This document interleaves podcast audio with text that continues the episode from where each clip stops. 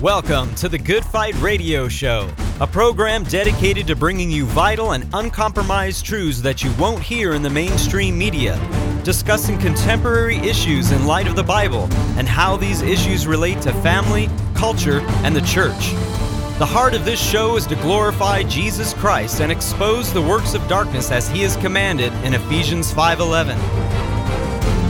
Now here's your host, Good Fight Ministries' own Chad Davidson. It's interesting because you're talking about, as you mentioned from the text, you know, these false apostles as well. You have false Jesus, false gospel, false apostles. And when it comes to the apostles, when they came and spoke, like like Paul talks about when he went to Thessalonica, when they came and spoke, they were speaking the words of God and they were accepted it as Absolutely. Such. Eyewitnesses. In, in line with what the Old Testament had already revealed, because as Acts seventeen says quite clearly, that even Paul himself, the apostle, was tested by what the Old Covenant had already right. declared. The Bereans. Which they, is far they, different than the Journal of Discourses. Daily to see if what he was saying was true. Amen. That's right. Deceitful workers. In fact, they would go to the Old Testament, right, Chad? Daily, and it says they received the word of God readily because they were testing what Paul said. Notice Paul didn't say, ah, oh, you know what, where I, you know, the new, the Old Testament's off, you know. No, he said the gospel that he preached, First Corinthians fifteen, is based on the fact that Jesus died according to Scriptures, was buried, rose again according to Scriptures, and he commended them, and they're commended by Luke right there for testing them, as you're saying, Chad. But Mormonism, when you start comparing them to the Scriptures, the same Scriptures that the Bereans were using, right? They'll say, oh, you know, yeah, we're different. Yeah, yeah, there's a contradiction there. That's because the Bible's off. Yeah, and, and we've got the perfect yeah. book. It's like saying the counterfeit's the accurate, when you got to test everything by the counterfeit, yep. which is ridiculous. He says, I'm, I'm concerned, he says, that be, these false apostles, these deceitful workers, disguise themselves as apostles of Christ. Uh, they claim to be apostles of Christ. They disguise themselves. No wonder, he says, for even Satan disguised himself as an angel of light. Therefore, it is not surprising if his servants also disguise themselves as servants of righteousness, whose end will be according to their deeds. Now, this is interesting because he's saying that Satan will come uh, with false apostles, uh, bringing a different Jesus. And it's interesting, when you read the Book of Mormon, this is fascinating to me. In the introduction to the Book of Mormon, it talks about these three visitations of Moroni. When Moroni comes the third time, it says, after Moroni appeared a third time, then it says, and the cock crowed. I'm like, what in the world, man? It's like the devil leaving his footprints. I mean, when, and it's the third denial of who the true Christ is. Paul warned if an angel comes from heaven and preaches a different gospel, right? So now you have this false gospel being presented by a, an angel, just as Paul warned about, and uh, and just as Peter denied the Lord three times, and it says the cock crowed. After this third denial takes place in the introduction regarding the visitations that Joseph Smith was la- allegedly happening, having, it says the cock crowed. And I, I'm thinking, did Joseph Smith, I mean, when when he gave that testimony, was he snickering and laughing like these people are so so just foolish? Or if he wasn't, the demons were probably. Yeah. So we got this. Now, it's interesting here. Think about this, Chad. How did the serpent beguile Eve? So you go back to Genesis, you see something very interesting. Uh, he said, hath God said? He, and then he contradicted God's word, said, thou shalt not surely die. He cast aspersion upon God's word. That's what Mormonism does. That's what every cult does, basically. They say, ah, your Bible, you know, it's, it's got some truth in it, but we've corrected it. We've got, that's how Satan works, okay? Then what did Satan do? He also said, you shall not surely die, right? You shall you shall not surely die. Well, in Mormonism, guess what? Even non-Mormons don't die. Everybody gets reconstituted, you know, uh, except those few sons of perdition. Uh, so you have that lie. You also have access into uh, the tree of gnosis, of knowledge of good and evil, secret gnosis, to realize your divinity. So there's the secret gnosis in Mormonism. You have to get a temple recommended. You learn secret handshakes in the past and things like that. Oh, and also Satan did it by promising them that they could become God. In Mormonism, you can become God. Come on, folks. And if you're, you're a Mormon, come on, don't you see the warnings there? And it's almost like a sad joke Satan's playing, because the same lies have been regurgitated over and over and over again. And it's not that Satan isn't creative. He's creative within the ability that God gave him to be creative, but in an evil way, right? But he's found out that those things work over and over again because it appeals to our sinful nature to want secret gnosis, to believe that we can become God. That's how Satan himself had fallen. So when we talk about a different Jesus, uh, let me just, I'm going to read right now from President Hinckley, one of the Mormon prophets, former presidents of the church, uh, who fell in line later after Joseph Smith. He says, quote, the traditional Christ, the traditional Christ of whom they speak, meaning Christians, you know, the second person of the triune Godhead, amen, co-equal, co-eternal with the Father. He says, is not the Christ of whom I speak. Okay? And that's L D S Church News Week ending June twentieth, nineteen ninety-eight. In fact, uh, another uh, leader, Milton R. Hunter, who wrote the Gospel of the Ages, which is esteemed in the Mormon Church, he says the appointment of Jesus to be Savior of the world was contested by one of the other sons of God. So as though Jesus was just one of the sons of God, not the only begotten son, right? He says, he was called Lucifer, son of the morning, haughty, ambitious, and covetous of, of, of power and glory. This spirit brother of Jesus desperately tried to become the Savior of mankind. So Mormonism has actually called Jesus the spirit brother of Lucifer. That is a different Jesus. How do we know that's a different Jesus? Because Satan is a principality. He's the power. Ephesians chapter six, ten through eighteen. Uh, the scriptures in Colossians one, fifteen to sixteen says that Jesus created all the principalities and powers. Uh, John chapter one says in the beginning was the Word, and the, and the Word was with God, and the Word was God, and everything was made through him, and nothing came to being but by him. In other words, Jesus made Lucifer. He's not his spirit brother. He created the principalities and powers. He created the angels. So Jesus cannot be the spirit brother of Lucifer in some pre-existence. Also, they believe and have taught over and over again that Jesus was not begotten by the Holy Spirit. In Matthew chapter three, I think around verse seventeen, it says that Jesus was begotten by the Holy Spirit. Okay? Uh, you have the virgin birth. God uh, births the Son of Man, Son of, you know, through Mary, Son of God, through the Holy Spirit, who is Father, Son, Holy Spirit, uh, part of the Godhead. Uh, but it's interesting, they deny that. It's a different Jesus. In fact, we read here, and I think this is important, Brigham Young. Now, when you talk about B Y U, Brigham Young University, the second uh, most important of the Mormon prophets after Joseph Smith, he says this, and I have this, Journal of Discourses, Volume one. In fact, when I open up Journal of Discourses, I'm talking to Mormons, it just opens to that because I've opened it so many times. It said, and this is Brigham Young talking about who Jesus, their Jesus is. Okay, and if you're going to reject what Brigham Young says here as a Mormon about Jesus, then you have to reject him as a false prophet. And then you, the whole house of cards falls. Uh, when the Virgin Mary conceived the child Jesus, Brigham Young writes, and this is page fifty and fifty-one from volume one of the Journal of Discourses. He says, when the Virgin Mary conceived the child Jesus, the Father had begotten him in his own likeness. Now he means literally, okay? The, the Father, because he's a physical flesh and bone being, had sexual relations with Mary. He says he was not begotten by the Holy Ghost. Do you catch that? Absolute denial of the Word of God. He says he was not begotten by the Holy Ghost. And who is the Father? He is the first of the human family. And that's Adam, of course. And Brigham Young taught, we could do a whole show on the Adam God, where he taught, taught over and over again that Adam brought one of his wives from the pre-existence, and he was the Adam that was there. And he says he was the first, he says he was the first of the human family. Jesus, our elder brother, was begotten in the flesh by the same character that was in the Garden of Eden, and who is our Father in heaven. Now remember, from this time forth and forever, that Jesus Christ was not begotten by the Holy Ghost. This is not the Jesus of the Bible, brothers and sisters, if you're honest, okay? Jesus, our elder brother, was begotten in the flesh by the same character that was in the Garden of Eden, and who is our Father in heaven. Now let all who may hear these doctrines. Now he knows a lot of people are going to be, what? You know, they've got their King James Bibles, Mormons, and they're, they're like, they, and now more, they got the Book of Mormon now, and they're like, wait a minute, that doesn't, that's not what the Bible says. And he knows a lot of people are going to say, wait, that's not from God, Brigham. But now he's going to try to scare them into following Mormonism. He says this, and that's exactly what he's doing. It's a, it's a technique. Let all who may hear these doctrines pause before they make light of them or treat them with indifference, for they will prove their salvation or damnation. So for Brigham Young, having the right Mormon Jesus would prove your salvation. If you rejected that Jesus, if you believed what the Bible teaches about him being begotten of the Holy Spirit, and you rejected the idea that Adam came and had sex with Mary uh, to, to, to procreate Jesus, that would prove your damnation.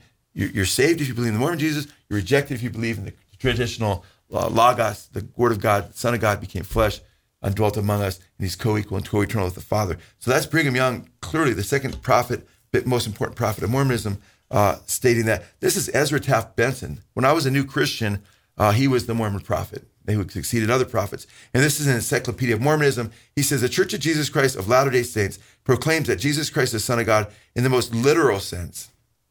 The body in which he performed his mission in the flesh was fathered by the same holy being we worship as God, our eternal Father. Jesus was not the son of Joseph, nor was he begotten by the Holy Spirit. Ghost. Bruce McConkie, Mormon Doctrine. It's a it's a it's a standard for Mormon Doctrine.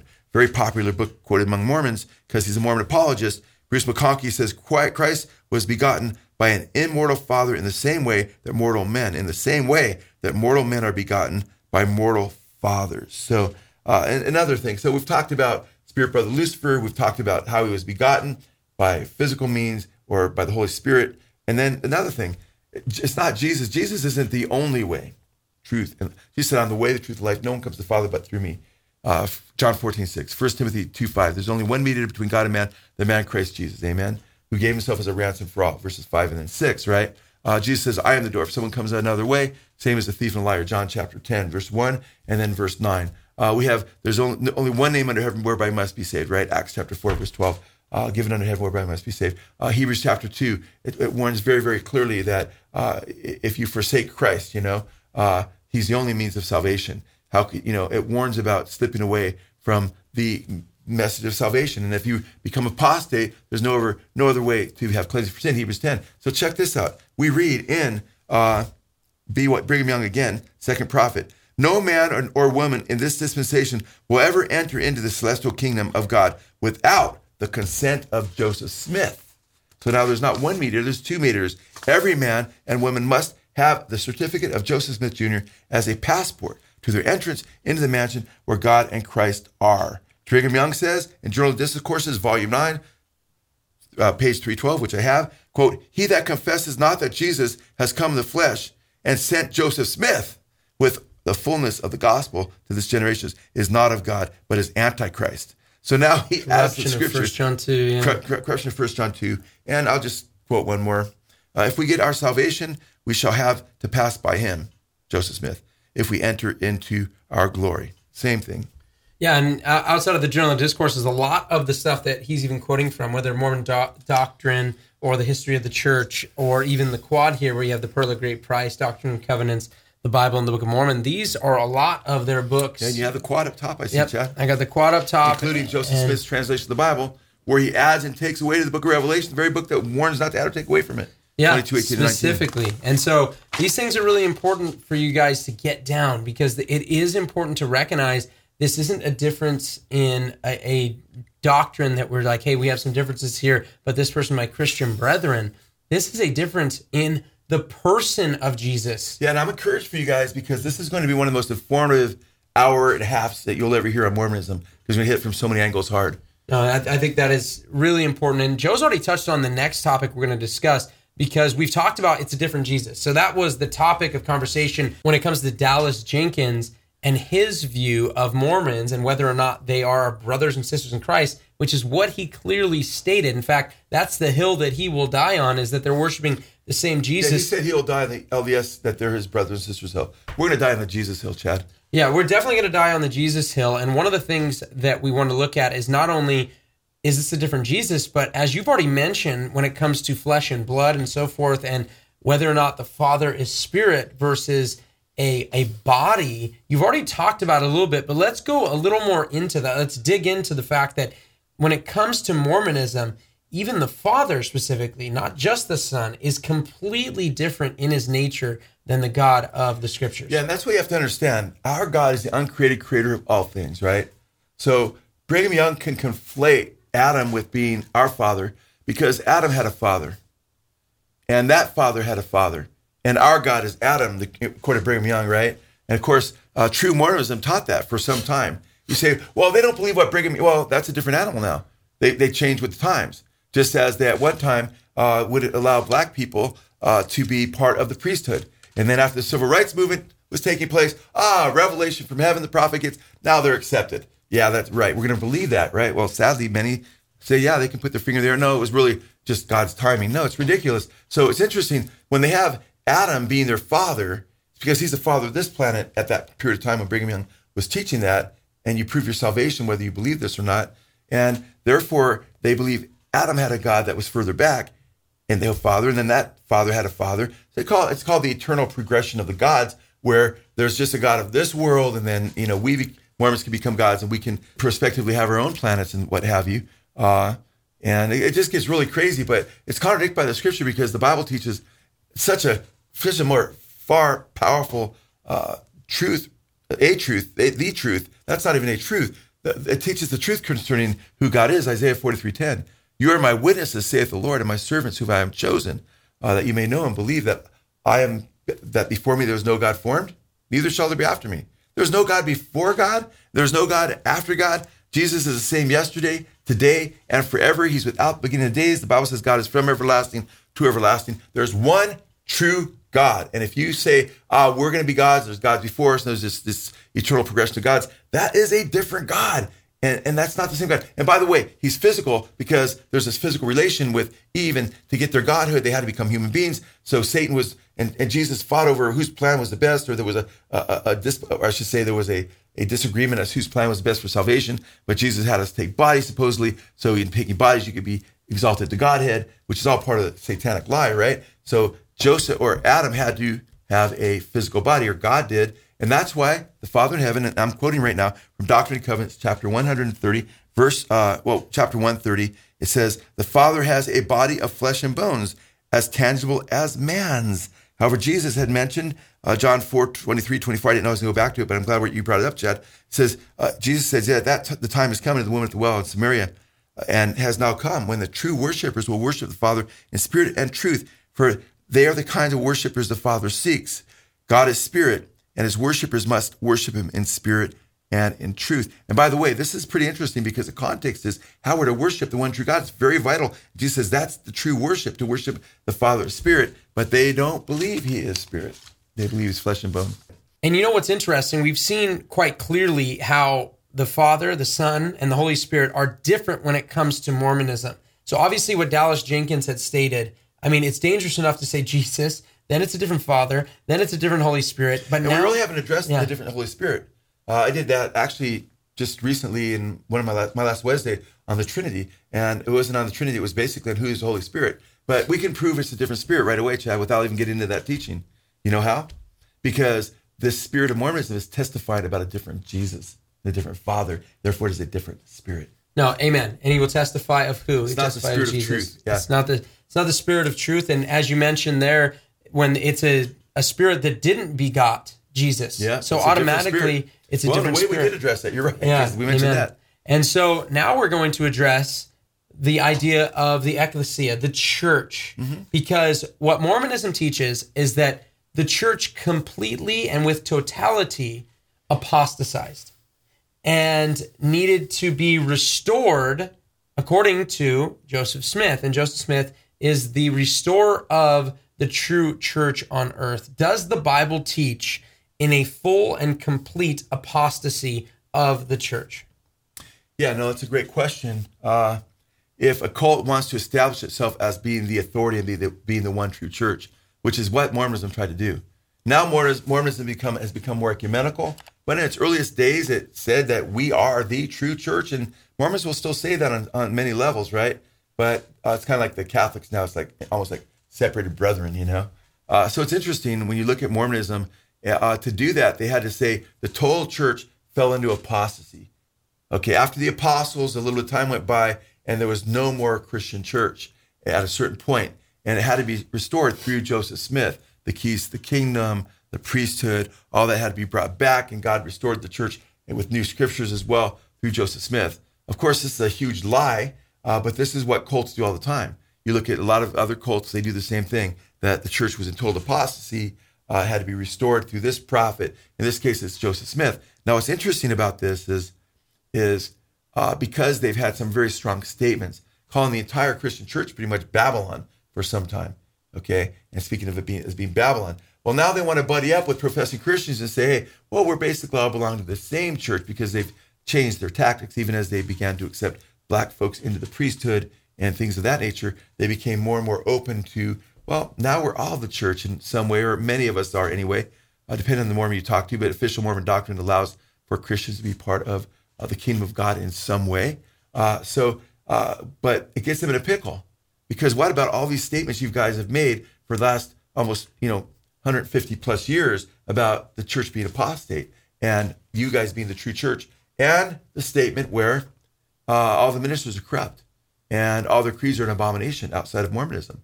So I was at a premiere for a movie before it went to the, uh, before it, you know, was made public. Uh, several pastors were invited. and it was a Kirk Cameron movie years ago, and I was seeing what Kirk was doing at this time and and what he was, what he was espousing, you know. And I was invited, and I sat with a group of other pastors. There were several tables. Uh, it's like a buffet. We're, everybody's getting ready to grab a bite. Then we're going to eat and then watch the film uh, at a big church in a town that neighbors us.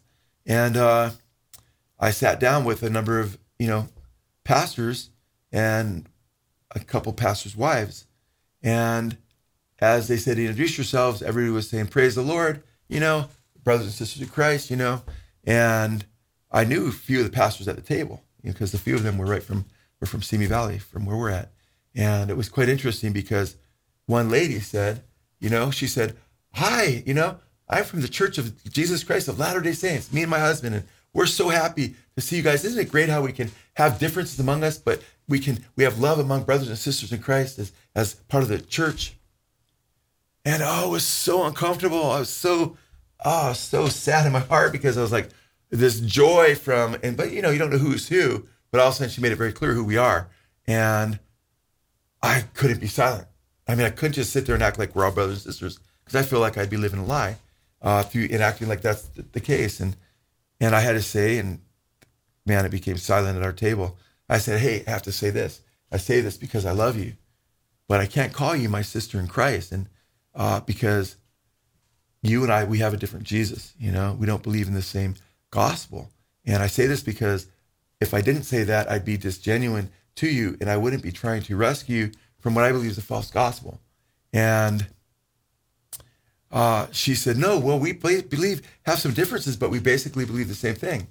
I said to her, I go, do you still believe what Joseph Smith claims was revealed to him by one of the personages in one of his visions, where he was told not to join any of the sects? When he prayed, God, show me what church to join. And he was told, don't join any of them because all of their creeds are an abomination and all of their ministers are corrupt professors.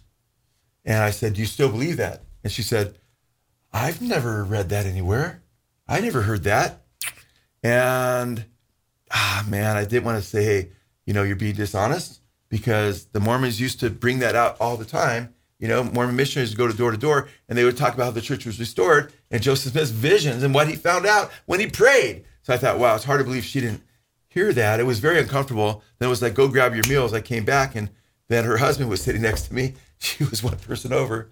Uh, then I said, okay, I'm going to give you both barrels of Jesus' love and his word. And we talked and he gave me his, he gave me his card. And it was a public relations, he was a public relations agent for the Mormon Church. I thought, here, you know, he isn't always a wolf, but yeah, he's a wolf. And they're among the sheep. And I was kind of disheartened. I thought, who, how did these guys even get invited here? What is going on here?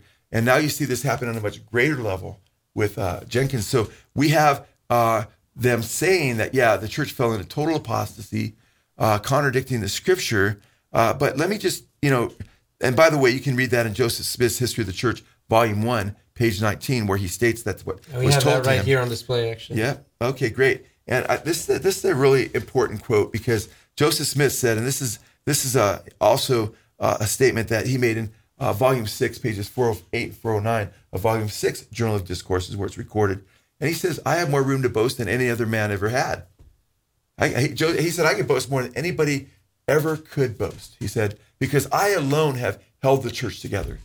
He goes, you know, Paul and, and John and Peter and even Jesus couldn't hold the church together. In fact, he said, I'm the only one that's done it. He goes on to say, all Jesus' followers ran away from him, but none of my followers all haven't run away from me yet. And it's like, wow. And that's Volume six. Okay. I'm sorry. That's not Journal of Discourses. That's Volume six of the History of the Church, page four oh eight and four oh nine. And he's saying, I boast, you know, he's boasting, he's boasting. It sounds like Lucifer, you know? And by the way, Jesus has billions of professing followers, but hundreds of millions, hopefully, of true, genuine believers. Lord knows, we don't know. It could just be millions. It breaks your heart if that's the case. We don't know everybody's heart. But uh, Joseph Smith has a minute amount of followers compared to Jesus, and there'll be a great multitude that no man can uh, can number, come out of the great tribulation period, that know the true Christ. So we're happy to say that. And uh, Joseph Smith was a false prophet. I mean, when you're pitting yourself, Chad, if you started saying, or I started saying, I boasted I did better than Jesus. Uh, I say, man, that's, I'm sorry, bro, I love you, but that's your last show here until you repent, you know? Or you say that to me, hopefully, you know? And, yeah, I know, you know, so that's uh, absolutely sick. Ridiculous. It's demonic, and that's yeah. what he was about. It sounds like Lucifer. That's and, the same Spirit. And, you know, this is a really important distinction, and this is something that we had brought up, is the fact that Jesus was quite clear regarding his church. And when Jesus makes that boast, he is the God-man making that boast. And the boast was quite clearly in Matthew sixteen eighteen that Jesus Christ would build his church and the gates of hell would not prevail against it. And they are telling me that Jesus is a false prophet because Jesus made that, that statement clear. And you're telling me that for almost eighteen hundred years, or more than eighteen hundred years, the church pretty much apostatized, and he really didn't uphold his church, and really there really was no church. That's yeah. calling Jesus a false prophet. Absolutely. Uh, by the way, uh, Matthew sixteen eighteen, and these are the verses that, and I'm glad you used that one, Chad, because that's the main go-to that I have when I'm talking to a Mormon. And I bring up apostasy because they're taught to believe that the true church doesn't exist. That way they have no place to go if they leave Mormonism. And that gives Joseph Smith confirmation that God needed to rise up a prophet. Well, in Matthew sixteen eighteen, I will build my church at the gates of hell. Hell will not prevail against it. In the Journal of Discourses, one of the uh, important writers states that the beast in Revelation chapter thirteen overcame the saints, and therefore he prevailed against the church. And it's almost like a preterist reading as though this happened years and years ago. Kind of bizarre, you know? And I thought, man, you're making Jesus a liar. He said, I'll build my church. The gates of hell will not prevail against it. You're going to go with Jesus and say the gates of hell did not prevail against the church, and there was always a remnant. And you see even among the Jews, when Elijah thought he was the only one left, God reminded him that there's seven thousand men, uh, Elijah, that have not bowed their knees to Baal, okay? And you can get that mentality, I'm the only one left. And sometimes Christians are like, where's all the believers? But, the, man, we just did a, a, an awesome, uh, uh, we went to, to, you know, we just went to New York and met with three of our different live stream groups. What a blessed experience that was. And it's not was and it was just awesome, not only those on Long Island, and but in different parts of, of New York, but people from Philadelphia and people from uh, New Jersey and people from Texas and a lot of people we never met before. Most, I'd say ninety-five percent of the people that I that we met up there were people that we hadn't met before. And these are truth lovers that said they got saved through our ministry uh, by coming to the true Christ, or they were involved in cultic belief systems or serious false doctrine. And I thought, wow, this is crazy. Wherever we go and we, we have something, we see a lot of people just come from those areas and, and that really, really love Jesus. These are people that just get wind that we're over there. How many others? There's a lot of true Jesus lovers. It always has been. And there's millions of them that have never heard of our ministry, I'm sure, around the world, but love the same Jesus we love because they believe he is the uncreated creator of all things, the word that has become flesh. Now, another scripture, too, along those lines, uh, uh, Jude chapter one, verse three, the faith was once for all delivered to the saints. How about Ephesians chapter three? Unto him who is able, in verses nineteen, twenty, twenty-one, unto him who is able to do exceedingly abundantly above all that we ask or dream or ask or think. Uh, glory to him, be in the church throughout all generations. So he emphasizes the church will exist through all generations. The gates of hell will not prevail against it. He goes on to say in the very next chapter that he gave some apostles, prophets, evangelists, pastors, and teachers for the perfecting of the saints, for the work of the ministry, uh, till we all attain to the unity of the faith. Not for just two hundred years, uh, and that we're no longer tossed to and fro by every wind of doctrine. That's why he vouchsafed through the prophets and the apostles uh, and, and the teaching of Jesus, the word of God, the scripture, uh, which has been around. Even in the so-called dark ages, the scriptures were still making their rounds, and people were persecuted for reproducing it. But uh, the gates of hell did not prevail against the church. The church did not need to be restored because it never totally died. In fact, even the scriptures that they try to use in apostasy. Oh, look at First Timothy chapter four. It says there'll be a falling away. Yeah, let's look at it closely. Paul says in the latter days, the Holy Spirit speaks expressly, that in the latter days, by the way, the Holy Spirit speaks, says, uh, the Holy Spirit says expressly that in the latter days, some will depart from the faith. Some, not all, some will depart from the faith and give heed to seducing spirits and doctrines of demons. And even in the very end times when the Antichrist comes, Jesus says, many will fall away, not everyone. And that's when the great falling away happens. It wasn't in the time where some was fall, were falling away. When the Antichrist comes, it'll be a huge falling away, but still it's many, it's not all. And there's still that great multitude that no man can number. You've been listening to the Good Fight Radio Show, brought to you by Good Fight Ministries. If you're blessed by this show and would like to partner with us, please consider visiting our Patreon page at patreon.com slash goodfight. Or you can write to us at P O Box two two zero two, Simi Valley, California, nine three zero six two.